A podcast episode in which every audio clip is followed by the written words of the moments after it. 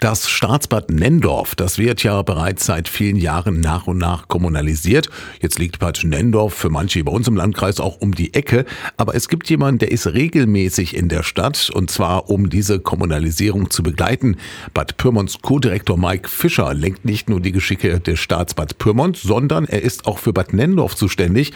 Nun ist ein weiterer Meilenstein in der Kommunalisierung erreicht, so Fischer war so, dass mich der damalige Finanzminister Herr Schneider dann fragte, ob ich die Verantwortung für auch den Standort Bad Nennhoff, für die Stadtbad Nennhoff GmbH wahrnehmen könne. Nach kurzer Bedenkzeit habe ich dann also recht schnelle sogar dann zugesagt, weil ich gesagt, okay, wenn ich Minister fragt, dann dann mache ich das und ich dachte nur, dass es nicht so lange gehen würde.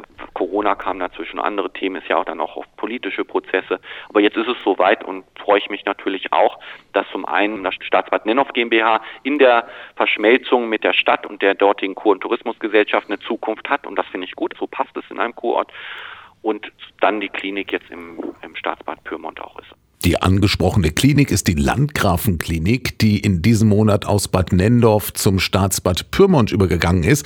Eine Nendorfer Klinik, die aus Bad Pyrmont betreut wird. Da fragt man sich im ersten Moment, was die Idee dahinter ist. Mike Fischer sagt. Also als erstes stärkt es das Staatsbad und unsere GmbH als Unternehmen. Denn mit dann zwei Kliniken haben wir deutlich nochmal eine Stärkung unserer medizinisch-therapeutischen Kompetenzen. Also sprich, dort ist es die Orthopädie und zwar ganz stark im Anschluss Heilbehandlungssegment. Und da gibt es viel Austausch. Also wir lernen dann miteinander. Das ist das, das ist auch nochmal deutlicher Nutzen.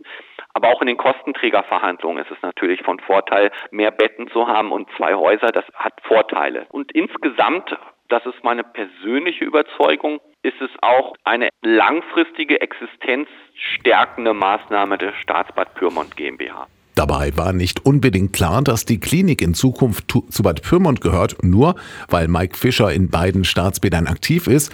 So ist aber nun ein Austausch zwischen der orthopädischen Klinik in Bad Nendorf und der Reha-Klinik in Bad Pyrmont, in der ebenfalls orthopädisches Know-how besteht. Wir haben dann eben auch überzeugen können in diesem Wettbewerb, dass Staatsbad Pyrmont mit der Klinik bei uns, dass es da die größten Vorteile haben könnte. Ne? Wäre auch eine Alternative gewesen, an den Markt zu bringen und zu verkaufen. Und das meine ich eben mit existenzstärkende Maßnahme dabei.